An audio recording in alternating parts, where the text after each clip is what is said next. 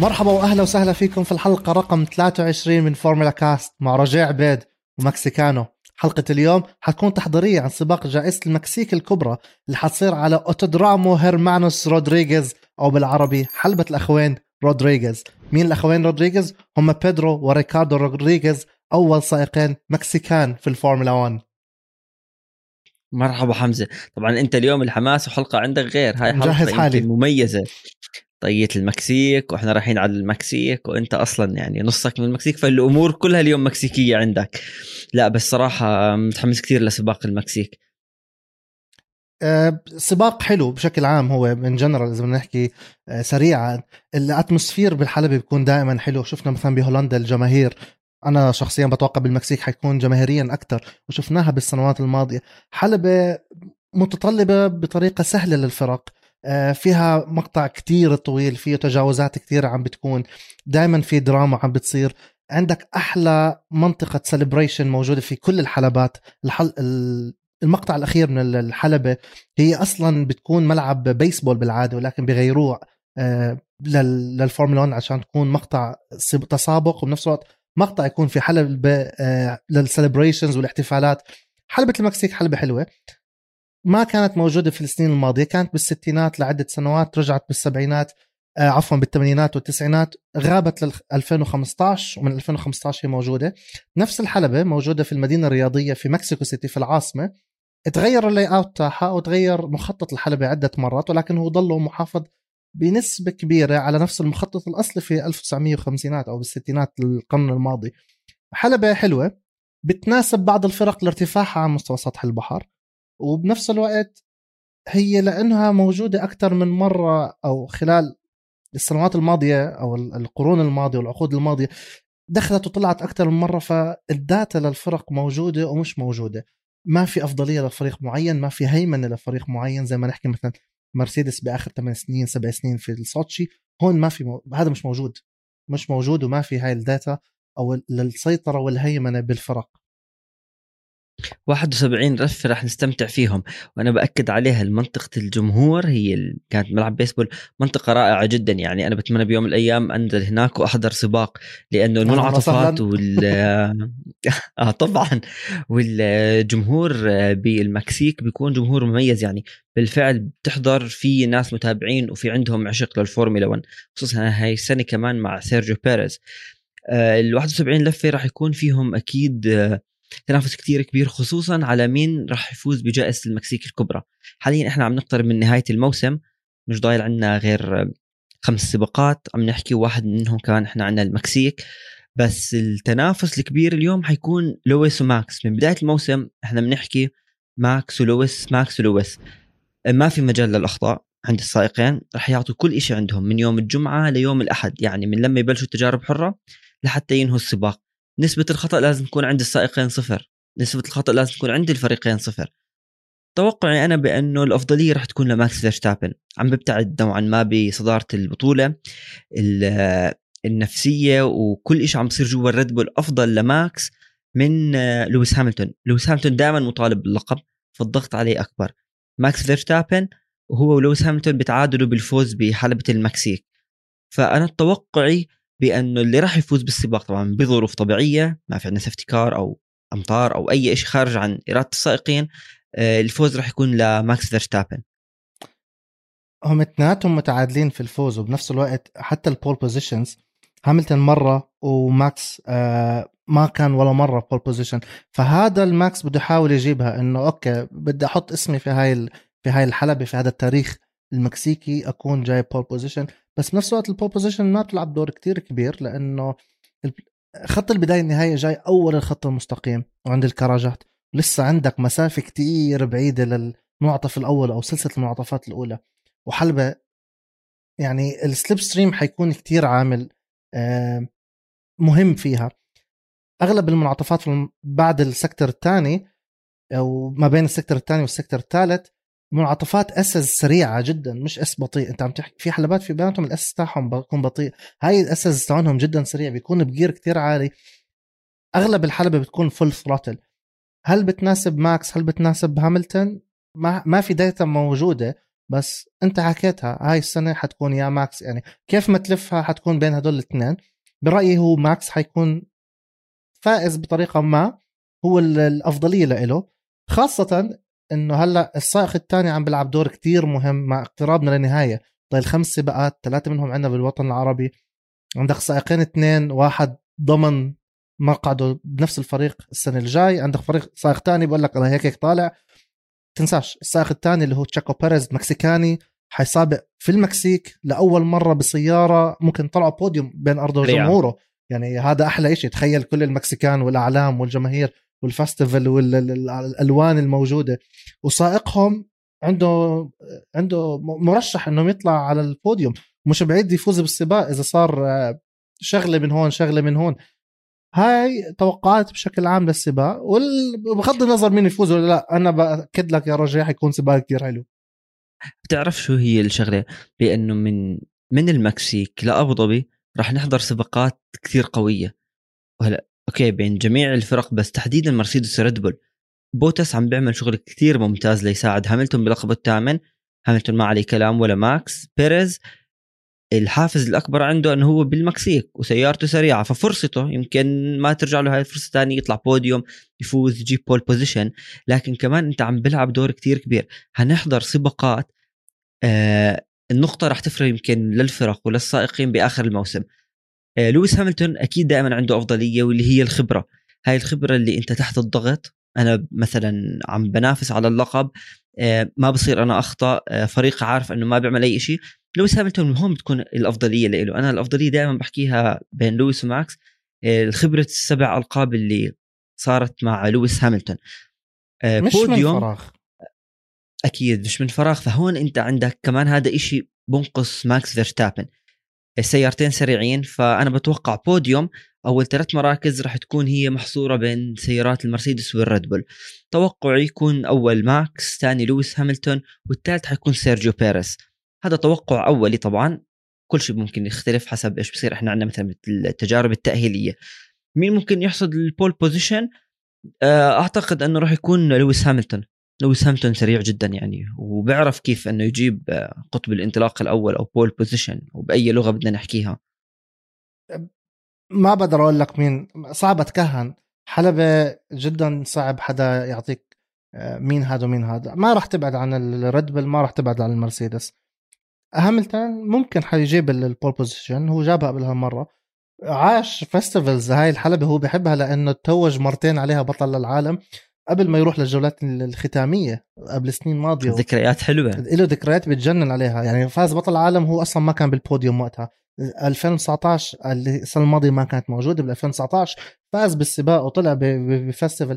هو بحب هاي الحلبة، أجواءها بتناسب شخصيته بشكل عام. هي كيف ما لفناها يا رجال، ما راح تبعد عن المرسيدس، ما راح تبعد عن الريد بول، مين مكان البوديوم، مين مكان البول بوزيشن.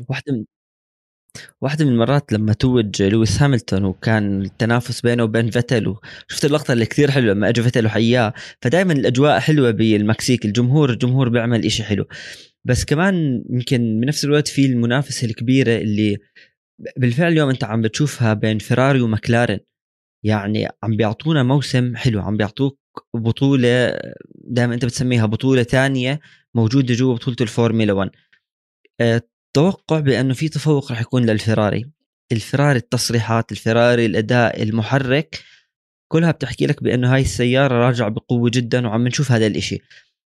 مين فراري تحكي لي ولا مكلارن مين رح ينهي السباق بنقاط أكثر؟ أنا بحكي لك رح تكون هاي المرة للفراري، لأنه المحرك جديد، المحرك منيح. لا تنسى أنه الفراري عندها مشكلة بالداون فورس، وخصوصا على المنعطفات. هاي الحلبة الستريت لاين أو الخط المستقيم طويل، فيها محرك قوي، فيعني أنت عندك رح يساعدهم بأنه يتجاوزوا المنعطفات نوعا ما، عددها أقل من الحلبات الثانية. فبتوقع هون يكون شوي في أفضلية لفريق الفراري. أنا بعارضة، أنا أعتقد المكلارن حتكون عندها رد أقوى من الفراري هذا الويكند. بنص الموسم لو كان في عطلة صيفية كانوا متعدين بالضبط بعدد النقاط، حتى بعدد البوديومز قد طالعين الفراري والمكلارن. بعدين المكلارن جابت ويكند خرافي بإيطاليا، والفراري كانت أضعف شوي. بعدين قلبت الحياة، قلبت الموازين، الفراري عملوا أبجريد، لحقوا كل البوينتس اللي كانوا متأخرين فيها. حاليا متأخرين بس بثلاث نقاط ونص بين الفريقين. عندك المكلارن 254، الفراري 250 ونص، مش كتير بعاد. هاي المعركة راح تكمل كمان الخمس سباقات اللي جاي. الفراري حيكون عندها رد كتير قوي، ولكن بالمكسيك أنا بعارضك، بعتقد المكلارن حتكون أفضل عشان محركات المرسيدس اللي حاطيتها، خط كتير طويل. هل الفراري بالخط الكتير طويل حيكون بساندها هذا الاشي؟ ممكن بالمعطفات الثانية، ولكن الخط الطويل I think المكلارن حيكون عندهم advantage، ياخدوا slip stream أكتر. إذا كان عندهم DRS قدامهم فاتح لهم ال DRS، أعتقد المكلارن. تنساش هم كمان الفراري آخر كم من سبق كانوا أفضل، فالمكلارن لازم تعطي رد إنه إحنا أوكي قعدنا شوي وخبصنا بروسيا وما إليه، ولكن we're not out of it. إحنا هنكون يعني، هاي أنا قلت لي حكيت إنه بسميها المعركة الثانية، هدول best of the rest. عندك مكلارن، عندك مرسيدس وريد بول، وعندك the best of the rest. المكلارن هتحكي لك I'm the best في المعركة الثانية. تعرف ليه أنا بحكي لك حط السيارات على جنب والمحركات، في ثبات بأداء سائقين الفراري أكثر من المكلارن. يمكن نوريس أسرع عم بقدم نتائج أفضل من حتى ساينز وتشارلز لكلير، بس في ثبات اليوم عند تشارلز وعند كارلوس أكثر من الموجود من عند ريكاردو. يعني ريكاردو معروف أنه خبرة بس ما بتحتر، لهذا السباق راح يكون منيح ولهذا السباق راح يكون نوعا ما سيء. لاندو نوريس دائما ممتاز بس بيصير معه أخطاء، بيصير بعض السباقات. السباق الماضي شفنا أنها بلش تامن وأنها تامن. فالهون كمان أنت عندك حتى هدول الفرق ما في أنت عندك خطأ. أنا سائق بدي أنهي الموسم، خصوصا منافس على في منافسة بيني وبين فريق تاني وفرق كبيرة، ما بصير عندي الخطأ. هو وين بصفي الإشي الوحيد أنا بشوفه الفراري، ولما الدخول منطقة الحظائر تبديل الإطارات عندهم مشكلة كتير كبيرة. هلا يمكن تيجي بتحكي لواحد طب ما هي فرقت على ثاني ونص. بعالم الفورمولا 1 أجزاء من الألف من الثانية بتخسرك سباق كامل لو ضايل إيش مكان عدد اللفات. هون مشكلة الفراري اللي هي لازم تحلها. فهم في كتير أفضلية لفريق المكلارن. نوريس، تشارلز اثنين سريعين، دانيال ريكاردو، كارلوس، أنا يعني نوعا ما تقريبا الاثنين نفس الاشي. المكلارن عامل ساندويتش للفراري بالترتيب العام. عندك نوريس أفضل واحد، بعدين عندك اثنين فراري متشابهين، بعدين عندك ريكاردو أضعف شوي منهم، بس عاملين ساندويتش. هذا بيخليه بيعادل الكفة بالنقاط الفرق من إذا بتاخدها من السائق للفريق. بس هذا لا يعني إن الفراري لازم يضبطوا البيت ستوب تاعهم. بس نفس الوقت المكلارن مش دائما التيم اوردرز تاعونهم صح، مش دائما الاستراتيجي بيكون ظابطه معهم. فهذا الحلو إنه مش الاثنين يعني مش هذا سيء ولا هذا أحسن، اثنيناتهم نفس الإشي، بس كل واحد عم بيعاني من جهة معينة. لا هو مزبوط هذا الإشي، بس كمان لازم شوي نحكي عن تعرف شو فرق تانية. ليش؟ لأنه ما بدك دائما تحكي فراري، مكلارن، ريد بول، مرسيدس، في ألبين وفي أستون مارتن، يعني في ألونسو وفي سباستيان فيتل، هلا في أوكون على عيني وراسي، في سترول على عيني وراسي بس، وغاسلي، وفي تسونودا. هدول سائقين عم بيقدموا سباقات جيدة. هلا هم ما عم بينافسوا على اللقب، مش مطلوب منهم إنه أنت دائما تكون أدائك ممتاز، بس ممكن تكون مفاجأة بأنه نشوف سيارة من سيارات الألفا تاوري عم تعمل سباق منيح، يمكن حتى بتفوت على خط الفراري والمكلارن، خصوصا أن تسونودا ركز عليها عم شوي شوي بتحسن، عم بتحسن الأداء تبعه.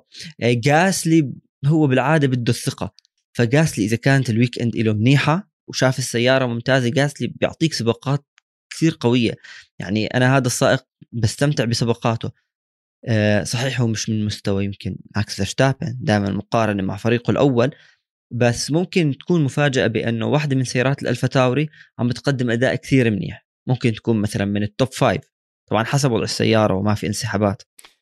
تسونودا عمل سباق كثير حلو بالسباق الماضي بأوستن، هو حس حاله أنا هاي أحسن مرة بسوق فيها، غير أنه بالبحرين بدع وعمل تجاوزات والكل فاجأنا فيه لأنه أول مرة منشوفه. تسونودا عم بتطور نوعا ما، هو مشكلته بالفري براكتسز والكواليفاينج، بيعمل شوية حوادث، بتزحلم مع السيارة شوي، الناس مش عم تتقبله من ناحية الاتيتيود تاعه والراديو، كيف مرات بصيح على الانجينير تاعه، بس هو من جواته في سائق عنده خامة ممتازة. بس لسه جديد لسه بده يسقلها يعني كمان هذا أول سنة له. هذا ما سافر أوروبا إلا من 3-4 سنين يعني ما شارك أصلا بالفورمولا 4 وفورمولا 3 والكارتينج ما عاش هاي البيئة التانين عاشوها. ماكس فيرستابن بيسوق كارتينج من عمره 2-3 أبوه كان سائق فورمولا 1 لما حطه في هذا المجال وتطور معاه ورد بل أخذوه بأكاديمي. تسونودا ما كان عنده هذا الشيء. تسونودا من 3-4 سنين تعلم إنجليزي من الموفيز، تعلم الإنجليزي من لما راح أوروبا من فترة كتير صغيرة ويرجع إنه هو سائق ممتاز عمل سباقات حلوة بالفورمولا 2 جابوه. تسونودا عم ببدأ. غاسلي هو أفضل واحد فيهم. غاسلي هو بيحتل بعد ريكاردو الترتيب السائقين الترتيب بيعمل سباقات حلوة. هذا السنة أفضل اثنين لإلي هم غاسلي ولاندو نوريس. بس غاسلي كمان عنده سيارة خربت معه مرة بتكون السيارة بتكون ضعيفة. مع هيك هو بضل أفضل واحد من البقية. تنساش كمان أنت عندك ألونزو راجع من اعتزال 2 السيارة موثوقيتها مرة هيك ومرة هيك فازوا بالمجر بس بظروف غير طبيعية.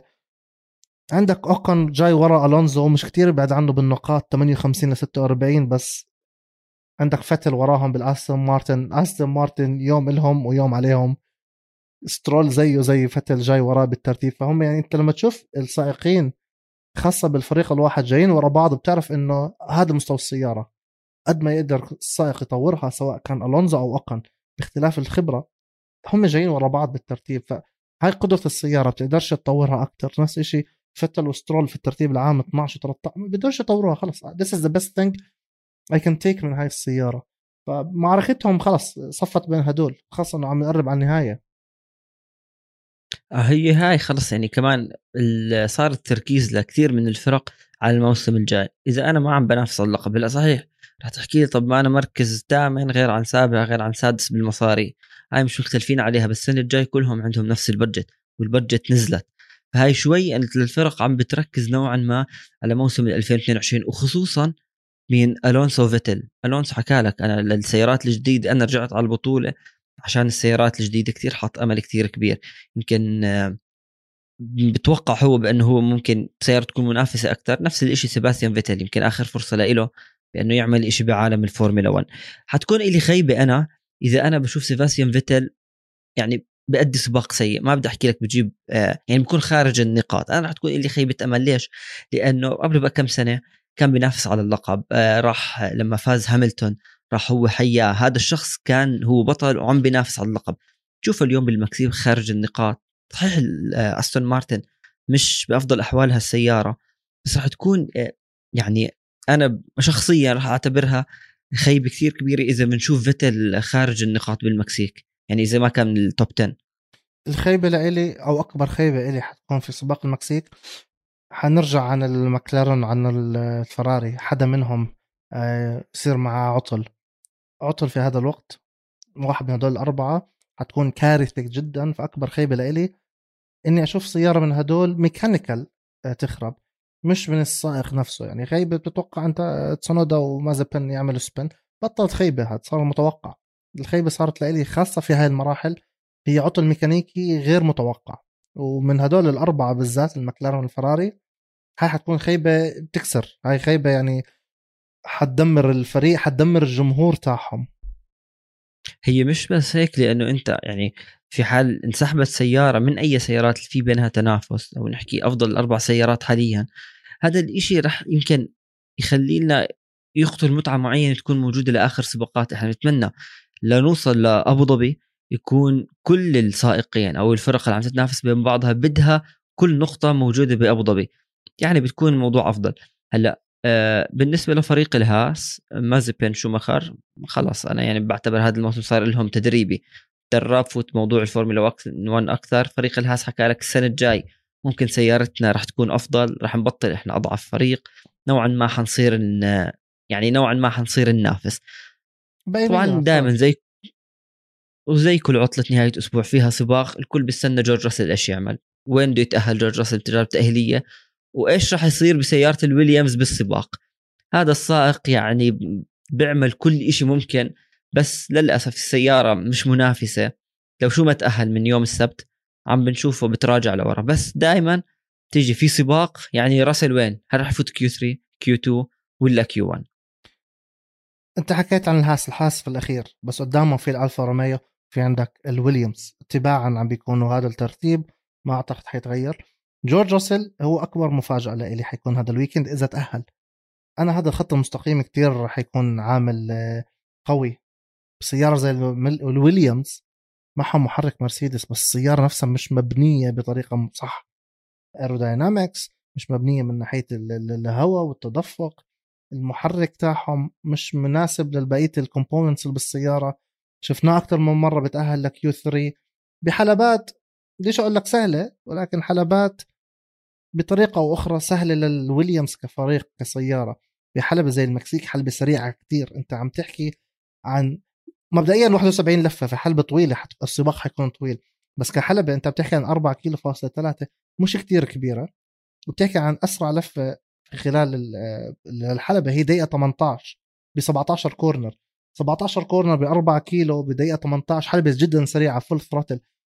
اكبر مفاجاه حتكون اذا راسل عمل كواليفاينج جدا حلو تأهل لكيو 3، او مثلا شوماخر يتأهل على كيو 2 مره، على كيو 2 مره ثانيه. هذا حيكون إشي حلو، تشوف الباك ماركرز بالعاده بسموهم، الناس اللي بنلف عليهم لفه في السباق يتقدموا لقدام، هذا بيكون إشي كتير حلو تشوفه.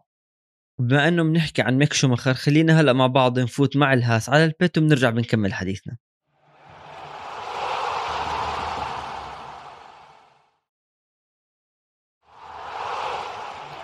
وطلعنا من البيت، حاليا رحنا من المكسيك لنحكي شوية أخبار. مدراء الفرق تبعون فورمولا 1 أو تيم برنسبلز عم بيشوفوا بأنه العقوبات اللي عم بتصير على السائقين مثلا تبديل وحدة الطاقة أو تبديل المحرك كامل نوعا ما إله بديل. يعني حاولوا كثير بأنه ممكن يكون الحل تكون العقوبة للفريق مش للسائق، بس حكوا لك بأنه حاليا أفضل إشي عم بيصير بأنه مثلا عقوبة 5 مراكز 10 مراكز، أو أنه ينطلق من المركز الأخير. نوعا ما أنا بشوف بأنه هذا أفضل إشي، كمان أنا يعني معهم بهذا الرأي، لأنه بالآخر يعني محرك السيارة، وإذا بدك تغير مثلا أي جزء منه مثلا التوربو أو الام جي يو كي أو أي جزء أو من المكونات، كمان السائق له دور بأنه عمره ينتهي. يعني بتشوف سائق مثلا بعد، للمثال فقط، 5 سباقات اضطر يغير قطعة، سائق تاني ممكن بعد 7 سباقات. هون ليش كمان السائق عم بينال العقوبة؟ لأنه هو السيارة معه، يعني هو اللي عم بيستهلك هاي القطع أكثر، يمكن من قيادته، ممكن نحكي مثلا أنيفة، أسلوب قيادته المختلف. فنوعا ما وما بتقدر تعاقب فريق. تخيل أنت عندك، يعني أنا بشوفها ليش بدك تعاقب الفريق؟ لا، أنت الفريق هو السيارة، وعلى أرض الحلبة يعني بغض النظر من الفريق سيارته اللي بتمثله. فنوعا ما عم بيحكوا لك أنه ما في أفضل من هذا الحل حاليا. يعني هي اختر هون الأمرين، اختر هون الشرين، ما عندهم حل تاني، بس نصات ما عندهم حل أفضل من هيك. أنا شايف لا، في حلول تانية. ما هو كمان حسب، عندك زي المجر لما بوتس ضرب نورس، ونورس ضرب 2 ريد بل، عندك لانس سترول ضرب 3-4 سيارات قدامه زي بيريز وزي لوكلير. طب في ناس غيروا محركات هو ما كان سبب فيها. أنا مش أنا اللي خربت المحرك تاعي، مش أنا اللي I pushed it to the limit واحترق معاي، أنا حدا ضربني، أنا was a passenger بهذا الكراش واضطريت أغير محرك. طب أنا استهلكت محرك من أصل 3 بموسم عم بيزيدوا السباقات فيه، عم بيكون في 22 سباق السنة الجاي، 22 سباق، وبفي منهم بيكونوا باك تو باك، يعني بتدخل على تريبل هدر زي ما احنا هلا داخلين على تريبل هدر، داخلين مكسيك البرازيل وقطر. ما برحموا لا المهندسين قادرين يطوروا لأنهم مش عم بيلحقوا، ولا السائق نفسه قادر يضلوا بالفورمة تاعيته. زمان كان عندك محركات أكتر، كان عندك 5 محركات أو 4، هلا صاروا 3 وبتزيد السباقات. ما عندهم حل تاني. هلا هون موضوع تاني، واللي هو موضوع العقوبات. وهون أنا نوعا ما أوكي، في من نفس الحكي اللي أنت بتحكيه صح، بأنه كيف بدك تعطي العقوبات للسائقين للفرق في حال الحوادث. بس إحنا ما عم نحكي عن حادث، أو أنا النقطة تبعتي ما كانت حادث.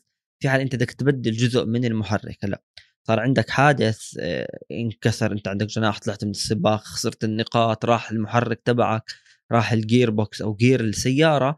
هون موضوع على إدارة الفورمولا 1. شفت هذا الموسم في عندهم كثير أخطاء كيف تعطي العقوبة، لأنه أنا تخيل أنا سائق واحد ضربني وأنا مش عامل أي شيء، طلعت 0 نقاط أو اضطريت أغير 1000 شغلة بالسيارة وندفع مصاري، وبالآخر العقوبة بتكون 10 ثواني ولا 20 ثانية، مش منطقية. بس هي كالفكرة اللي نوعا ما كانت تصريح بأنه إحنا بس نغير محركات، معنا 3 محركات بعدين مثلا تصير عقوبة، أو غيرت جير بوكس أنت عم تأخذ عقوبة معينة. ما بتقدر تعمل إيش، إيش بدك تغرم الفريق مصاري؟ طب ما هو أصلا ماليا الفرق مضغوطين، وأصلا أنت عندك البادجت عم بصير عليها ليميتيشن، يعني معك مش أوبن بادجت، يعني مش المرسيدس تقدر تصرف 900 مليون زي واحدة من هاي المواسم. هلأ كنظام عقوبات أكيد لازم يتغير، أو مش يتغير، يكونوا واضحين. أنا ما عندي حل، هاي هي اللي هذا الإشي الاختلاف اللي يعني ممكن بيني وبينك أو بين النقطة اللي أنت حكيت. شوف أنا ما عندي حل للإشكال، ولكن عندي النقاط على اللي عم بصير حاليا.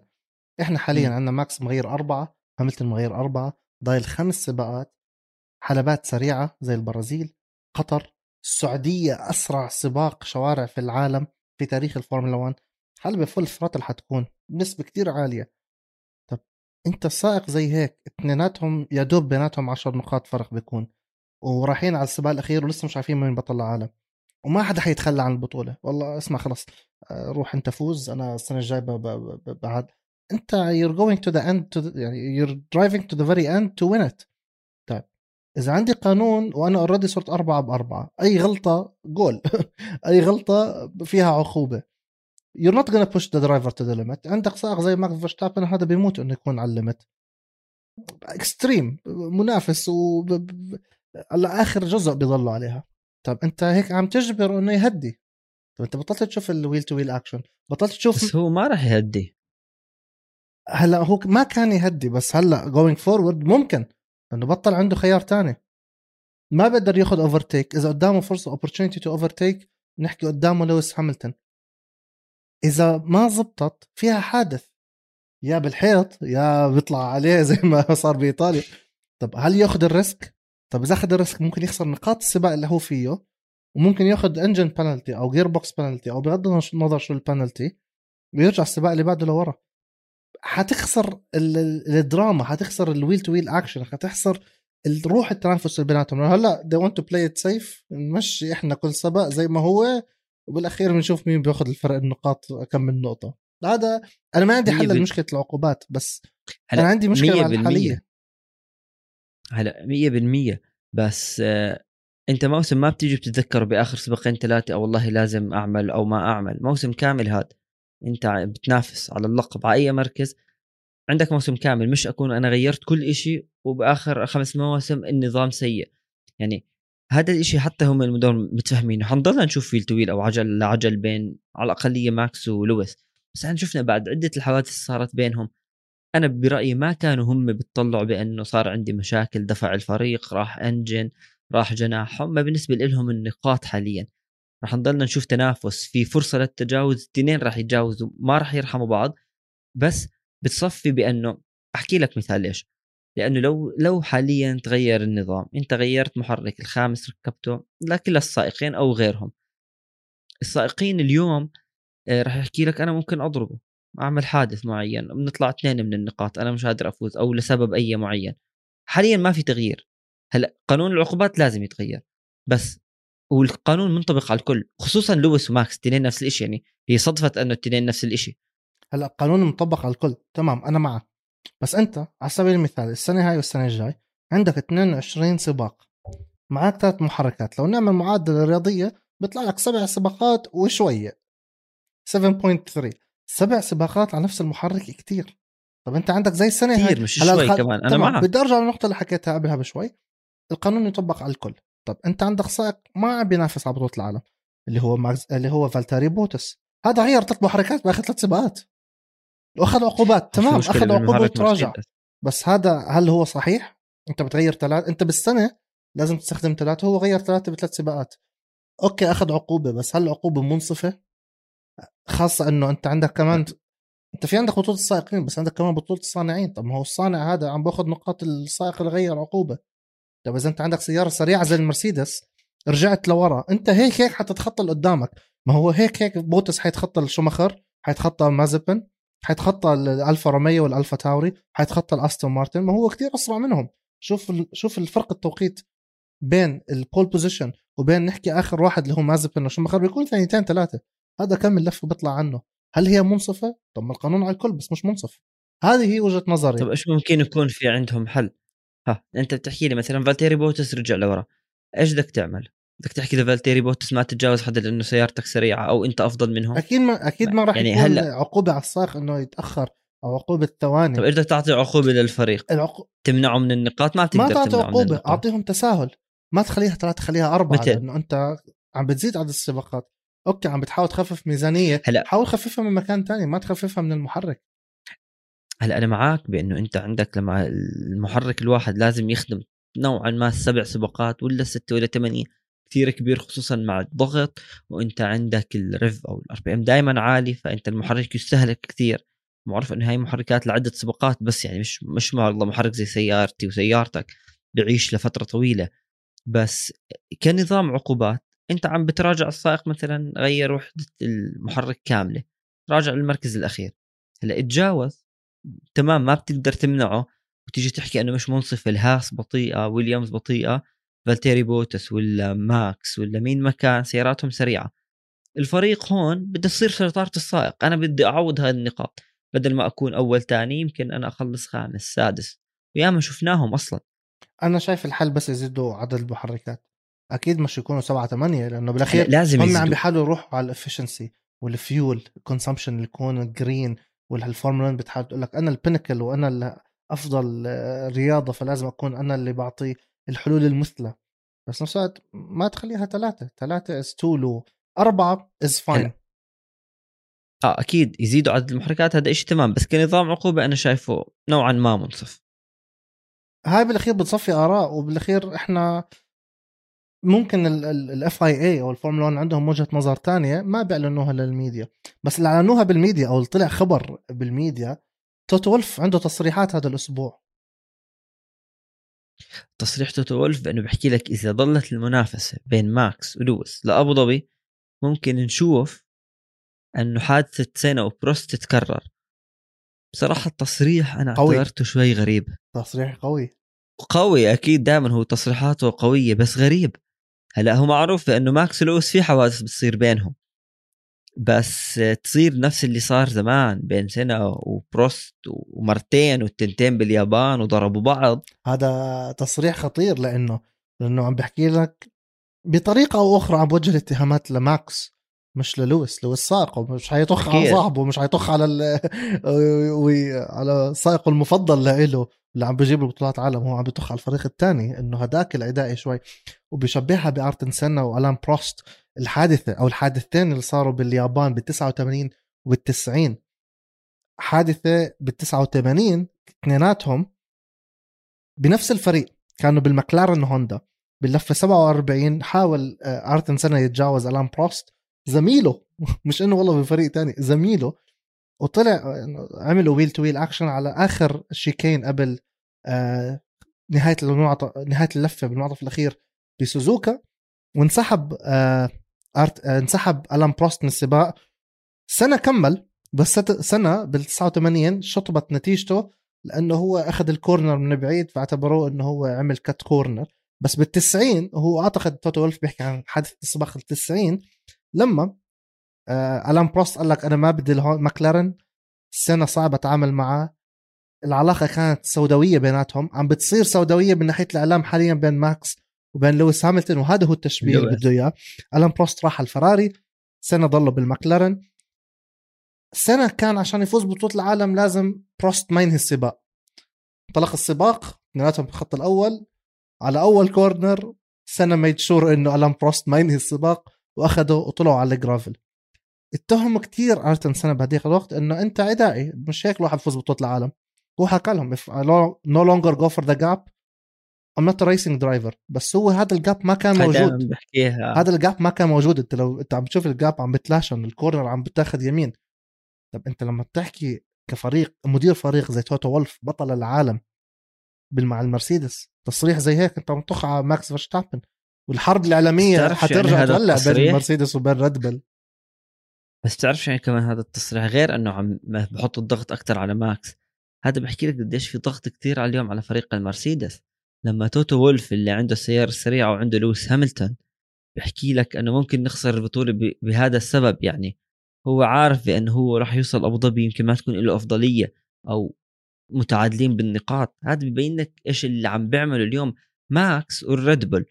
عشان هيك أنا باجي بحكي بأنه ماكس أقرب صار لللقب في حال استمر زي ما هو. بس هيك شغلة واحدة على سنة وبروست، تخيل كان في سوشيال ميديا أيامهم، هم من دون سوشيال ميديا وقامت الدنيا على أيرتون سنة. تخيل لو هاي الشغلة صارت ومن دون سوشيال ميديا، وتهوجم كتير وكتير انتقد خاصة من جماعة الفراري، لأنه ألان بروست كان ممكن يفوز ويجيب بطولة لفراري بعد صيام كتير من السنوات.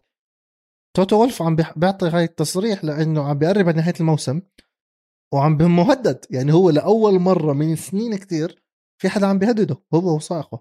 هم بال2013 جابوا المركز الثاني ورا الريد بول، بس 2014 لليوم هم بطولة أبطال العالم سواء سائق أو سواء فريق، وعم بيكونوا أبطال العالم وبمسافة.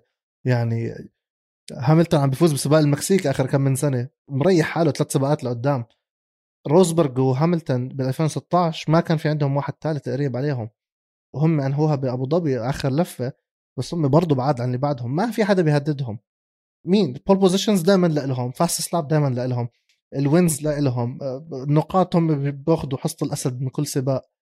السنة هاي عندهم غير، السنة هاي عندهم ريد بول لأول مرة من سنين عم بتنافس وبتوجه تحدي كتير كبير للمرسيدس.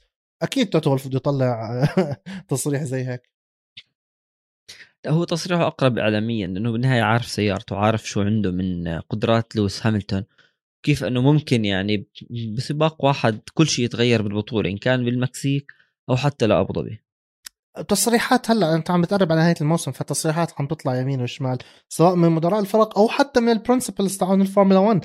مدير الفورمولا 1 ستيفانو دومينيكالي طلع تصريحه بالكم من يوم عن تصويت عملته motorsport.com. هذا التصويت عملته استبيان يشوفوا مين السائقين اللي لهم شعبية بالفورمولا 1 في الجيل الحالي أو في الوقت الحالي. استغرب ستيفانو دومينيكالي بتصريحاته أنه هاملتون مش الأول، واستغربوا أكتر أنه هو حتى مش بالمركز الثاني. الأول كان ماكس فيرستابن، الثاني كان لاندو نوريس، والثالث كان لويس هاملتون. بس هو استغرب انه انا مش عم بجيب هاملتون، هذا البطل العالم وكل السوشيال ميديا عليه، وبيكون بالفاشن شوز وبروح على ايفنتات، ودائما بيجي يوم الخميس على الميديا داي والمؤتمرات الصحفيه لابس كل مره شكل واشياء غريبه، ومع هيك ما جاب الافضليه او الشعبيه الاولى. بس نفس الوقت هو رد على حاله، قال لك انه اوكي درايف تو سرفايف مش كتير عم بيركزوا عليه. بشكل عام المتابعين الجداد من وراء درايف تو سرفايف ومن وراء السوشيال ميديا بشكل عام هم السائقين الصغار او هم المشجعين الصغار بالعمر اللي بيتابعوا تويتش ولاندو نورس لما يلعب والفيديو جيمز على اليوتيوب، اللي بيشوفوا ماكس فيرستابن عم بيكون متصدر بطولة السنة هاي بأكبر عدد من السباقات، عم بيكون حاليا هو المتصدر. فهم بقول لك الجيل الصغير بيفضل الصغير بالعمر مش الكبير بالعمر، عكسنا احنا. بجوز انت كنت تفضل شوماخر لانه هو دائما بيفوز، او جورج راسل حكاها بانترفيو انا كنت بشجع شوماخر لانه you always favor the winner. السنه هاي او الجيل الجديد عم بيكون عنده وجهه نظر تانية. هلا هو الاستفتاء وهيك بيعتمد مين شارك فيه وشو العمر ومن اي دول شاركت. بس ليش مثلا ما طلع لويس هاملتون؟ هلا الاسباب كثيره، يمكن الناس اللي هي جد ما بتحب لويس هاملتون او ما بتشجعه هي اللي جد شاركت بالاستفتاء. بس ممكن كمان لانه انت عندك سيطره لويس هاملتون، صارت الناس بدها نوع ما تغيير من مين اللي بيفوز بالبطوله، مش حبا لهذا السائق او كرها لسائق تاني، بس تحكي لك نشوف وجه جديد، بدنا التنافس، ما بدنا ملل، لانه احنا عارفين كل موسم ايش بده يصير. كمان مشجعين ممكن الفرق الثانيه بتيجي بتحكي لك بانه مثلا واخيرا اجى حدا يشيل لويس هاملتون 7 ألقاب، خصوصا الناس اللي بتحب 7 ألقاب مثلا مايكل شوماخر. فكل هاي شغلات بتلعب دور، لكن الاستفتاء ممكن يتغير بكره، رجع يعمل استفتاء ثاني حيتغير الاشياء. بالاخير بتصفي عدد اللي شاركوا بالاستفتاء بشكل عام هو كان 170,000 تقريبا. هدول لا شو نسبه ولا صغيره، نسبه صغيره من اللي بيتابعوا. سباق امريكا كان في حضر سباق 400,000 انا وياك مع بعض بسباق امريكا كان في 500,000 الا. فيعني انت كمان تصريحات هاي بالاخير بتصفي احصائيات مش دقيقه. اذا ممكن اعمل احصائيات في بلادنا العربيه ممكن اكيد لويس هاملتون يكون الافضل.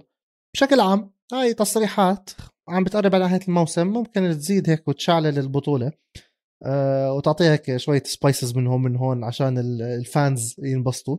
بالمنعطف الأخير من حلقتنا بدي أحكي لك نقطتين، لأنه كنا نحكي عن السبايسز والشعللة.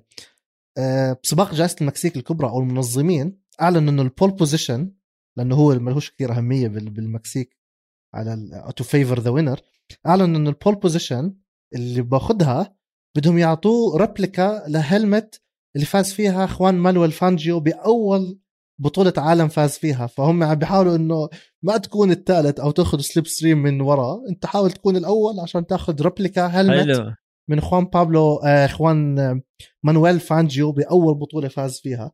فهذا هيك شوية تشجيع، برضه تصريحات إعلامية من هون من هون، بيحاولوا الكل يخلوه تتون ان، لانه انت عم تدخل على نهاية معارك خرافية في هذا الموسم. وبالمنعطف الأخير الحقيقي من حلقتنا لازم نرجع لمازبن حبيبنا، لازم يعني بقدرش منعطف أخير من دون مازبن، ما تنهيها من دون، ما بقدرش يعني. مازبن بالسباق الماضي في أمريكا عمل إحصائية بجوز مش مفضلة للناس، إحصائيته كانت إنه جاب المركز 20 في السباق، هذا كان رقم 100 لهاس درايفر بالكواليفاينج، هاي الرقم 100 اللي بيكون حدا بيطلع من الكيو 1. فمازبن بسباق أمريكا بالمركز 20 100 مرة من لما بلشت هاس بال2016 بيطلع نوكت اوت، فيعني بعد كل هالسنين مازبن جاب رقم 100. والله صراحة لا يعني ها جاب إشي، يعني هاملتون 100 فوز هو جاب 100 برقم تاني، والله إحصائية حلو صراحة. بيحاول يدخل التاريخ بأي يعني بيحاول يلاقي له من هون من هون، بقول لك بقدرش أفوز بدخل التاريخ وبحقق هيك مايلستون لفريق هاس في الفورمولا 1. بنهاية حلقتنا بحب أذكر الكل يتابعونا على كافة منصات البودكاست، ويتابعوا حساباتنا على مواقع السوشيال ميديا @formulacastpod، ويحضروا حلقاتنا على قناة استوديو الجمهور على اليوتيوب. سلام.